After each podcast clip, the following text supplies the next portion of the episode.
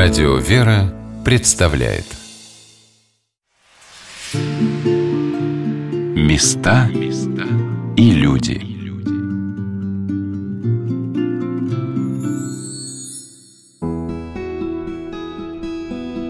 Сегодня на волнах радио «Вера» мы рассказываем о возрождении Николаевского Малецкого мужского монастыря, расположенного в Твери, который в наши дни привлекает паломников таким ярким и внешним, и внутренним колоритом, содержанием, что лишь узнав о том, что здесь все происходит и выглядит как на фоне, сразу же хочется приехать и увидеть, действительно ли это так. Мое знакомство с монастырем началось со встречи с несколькими паломниками, которые попали в этот день в монастырь случайно, проездом по каким-то делам. Но мне показалось, общение с ними многое объясняет в невероятном притяжении этого места. Если на Афон паломники едут – познакомиться с традицией греческого монашества, увидеть духоносных старцев, почувствовать себя под покровом Божьей Матери, помолиться на долгих ночных службах и, конечно, по многим другим причинам, в любом случае эта поездка является для них вектором в духовной жизни, поворотным моментом. Вот что рассказал Андрей из Москвы о том, можно ли объяснить другому человеку, что его привлекает в Николо-Малицком монастыре.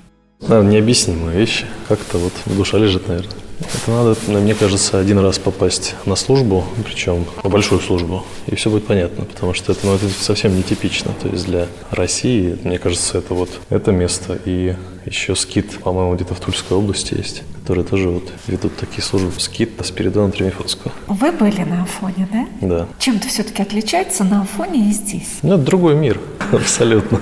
Какой он? И что он вам дал? Вы один раз были на Афоне? Да, один раз, да. Ну вот хочется вернуться, еще раз попасть да, в этот... хочется. Да? да. Ну а что дал? Он дал дочь, причем вернулся и узнал об этом. Так да. что после этого немножко так мировоззрение поменялось. Но все-таки вот Афон это такой переломный момент. Вот причем во всем абсолютно.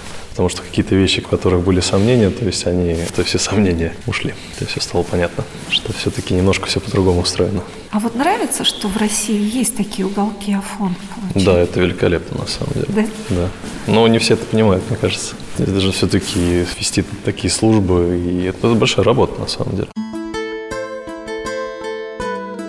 Я, наверное, впервые стала свидетелем того, как в течение нескольких часов в храм то и дело заходили преимущественно мужчины.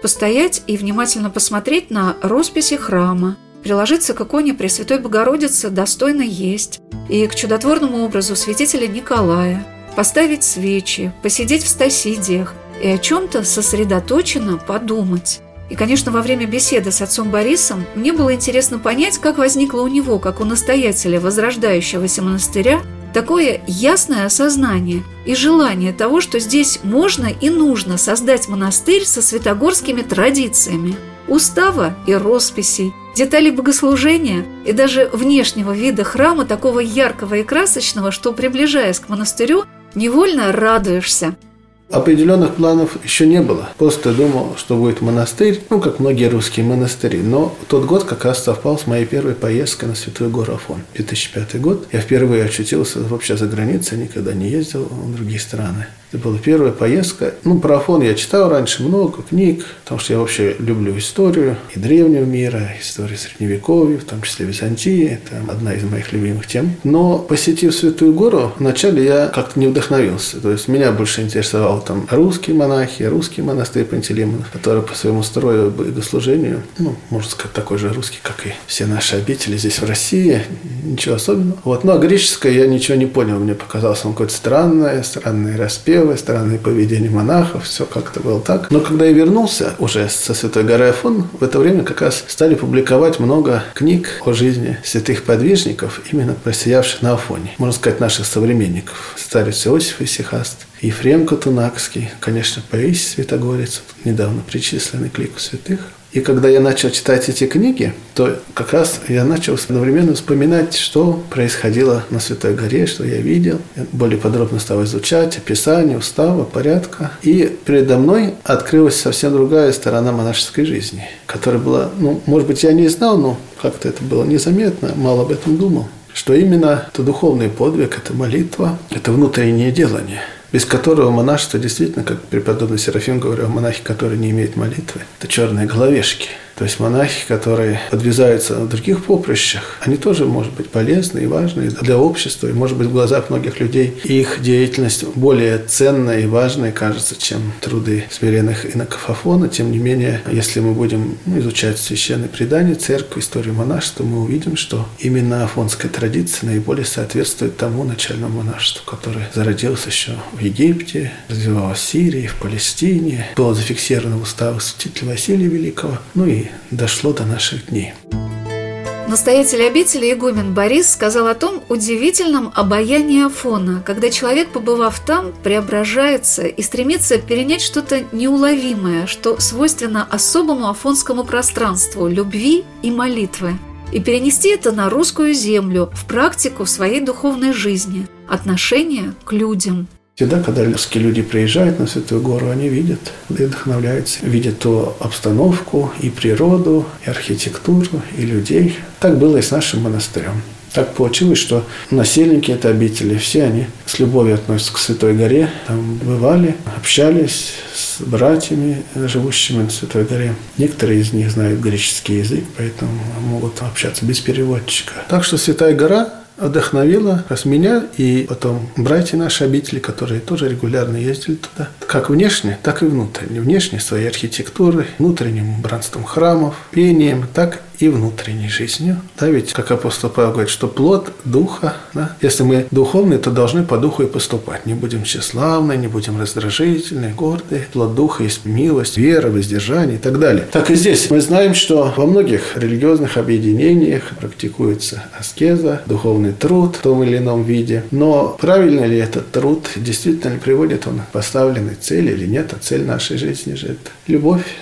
Совершенство, оно христианское выражается в любви. Бог есть любовь, поэтому пребывающий в любви пребывает в Боге. И мы как раз могли это видеть там, что те духовные подвиги, которым предавались местные братья, что это не были просто какие-то аскетические упражнения только для тренировки воли. Это был их духовный путь, их духовный труд, который дал свои результаты плоды. И они выразились как раз доброжелательности, терпеливости. Да, ведь они понимают столько паломников из других стран, чуждых им по культуре, по языку, и, может быть, никакой пользы они, эти паломники для них не приносят, кроме постоянно, что надо трудиться, принимать, заботиться. Тем не менее, они находят всегда силы на это. Смотря на свои длинные службы, которые начинаются в некоторых монастырях в час ночи. Потом труд и на жаре в огородах, и с паломниками, и больше, там еще много чего. Но я не видел там, чтобы люди раздражались, кричали, появляли эгоизм. Ну, за исключением, конечно, понятно, что везде есть разные люди, разные настроения, но тем не менее общий дух был именно дух такой духовного мира и духовной любви. Вот и как раз вот он был источником вдохновения для нашей обители. Когда у нас появилась возможность здесь ее возрождать, трудиться, то мы все брали со Святой горы. Туда специально ездили, записывали. Много раз я сам это делал, стоял на службе, писал все особенности, разговаривал с монахами. И все, что смогли,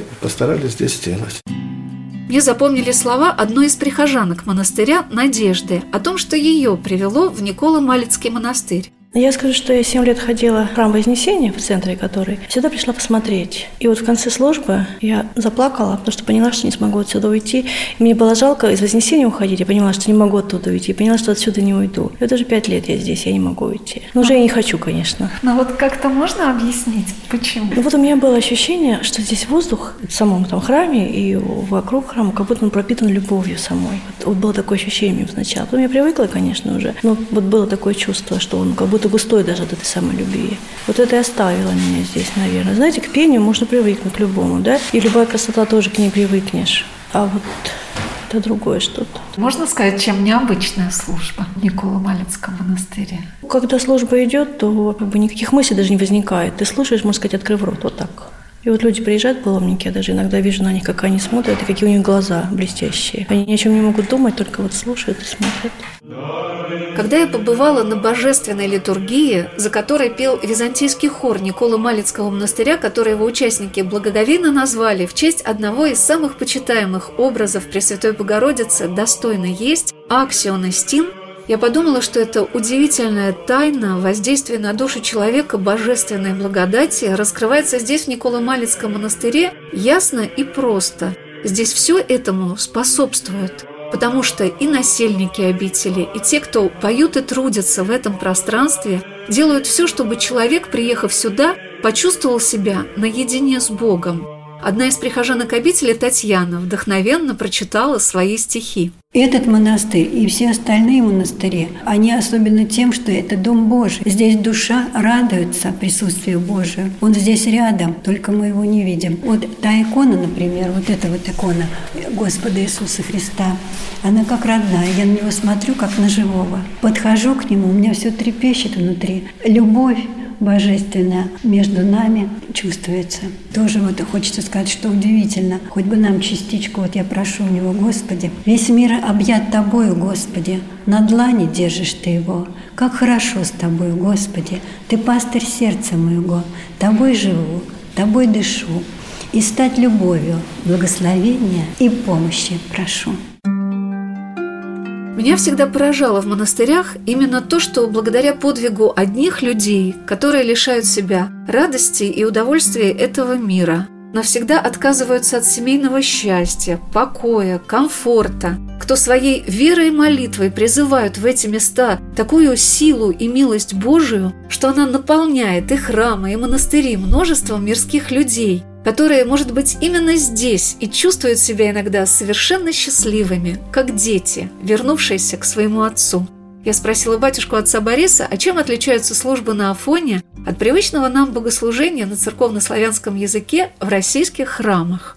Если говорить об общем строе, то можно сказать, что наши богослужения не одинаковые, потому что литургия утренняя, ведь все у нас заимствовано от греков, и особых различий нет. Но если вообще говорить об общем характере богослужения, то если мы сравним греческое и русское, то технически русское богослужение, задача – это прочитать, пропеть все, что положено по уставу. Да, это значит, мы совершили службу правильно. Все, что было написано в книге, все эти особенности учесть, ничего не сокращать, вот это правильная служба. А в византийской традиции там по-другому. Там не столько пропеть, прочитать все, что положено по уставу, сколько заполнить богослужебным материалом определенный отрезок времени. Отсюда их богослужения, ну, в данном случае все ночные бдения, они делятся на разряды. Там, великие, малые, средние. Продолжительность одних 6 часов, других 10 10, в книгах мы читаем 15 были. Зависело от праздника. Да? Престольный праздник, на великие праздники имел длительные богослужения, бдения всеночные. Праздники средние, в честь великих святых, например, как Иоанн Богослов, не такое длинное богослужение. Но ведь, собственно, богослужебные тексты, они одни и те же. Так вот, как можно, например, всеночную русскую, которая 3 часа длится, растянуть ее до 15 часов, не прибавив новых текстов? И это в византийской традиции достигается с помощью различия в распевах. Там есть распевы для будничных служб, распевы для средних и для великих вот этих бдений. Да, и вот, например, если великое бдение совершается, то только первые две строфы стихир на Господе возвах, которые у нас всего ну, минут пять поются или три минуты, там могут петь и 20 минут, и 40. Или предначинательный псалом, который час лишний может испеваться. Или Богородица Дева радуйся, которая поется на все восемь глазов, одно песнопение, каждый стих на свой глаз и с добавлением, называется ТРРМ. Оно длится 40 минут. Да, задача какая? Это бдение должно совершаться в течение 12 часов. Да, Для того, случайно... чтобы целый день посвятить празднику? Да, ну целую ночь получается. Но начинается с вечера и до утра. Поэтому не случайно часы почти в каждом храме Афонском есть настенные с боем, и они находятся чуть ли не на иконостасе. Для того, чтобы уставщик следил за временем, чтобы своевременно, если служба затягивалась, ее ускорить, а если, наоборот, шла быстрее, чем надо, ее подтянуть, да, то есть более что-то протяжно пропеть, может быть, добавить какие-то назидательные чтения.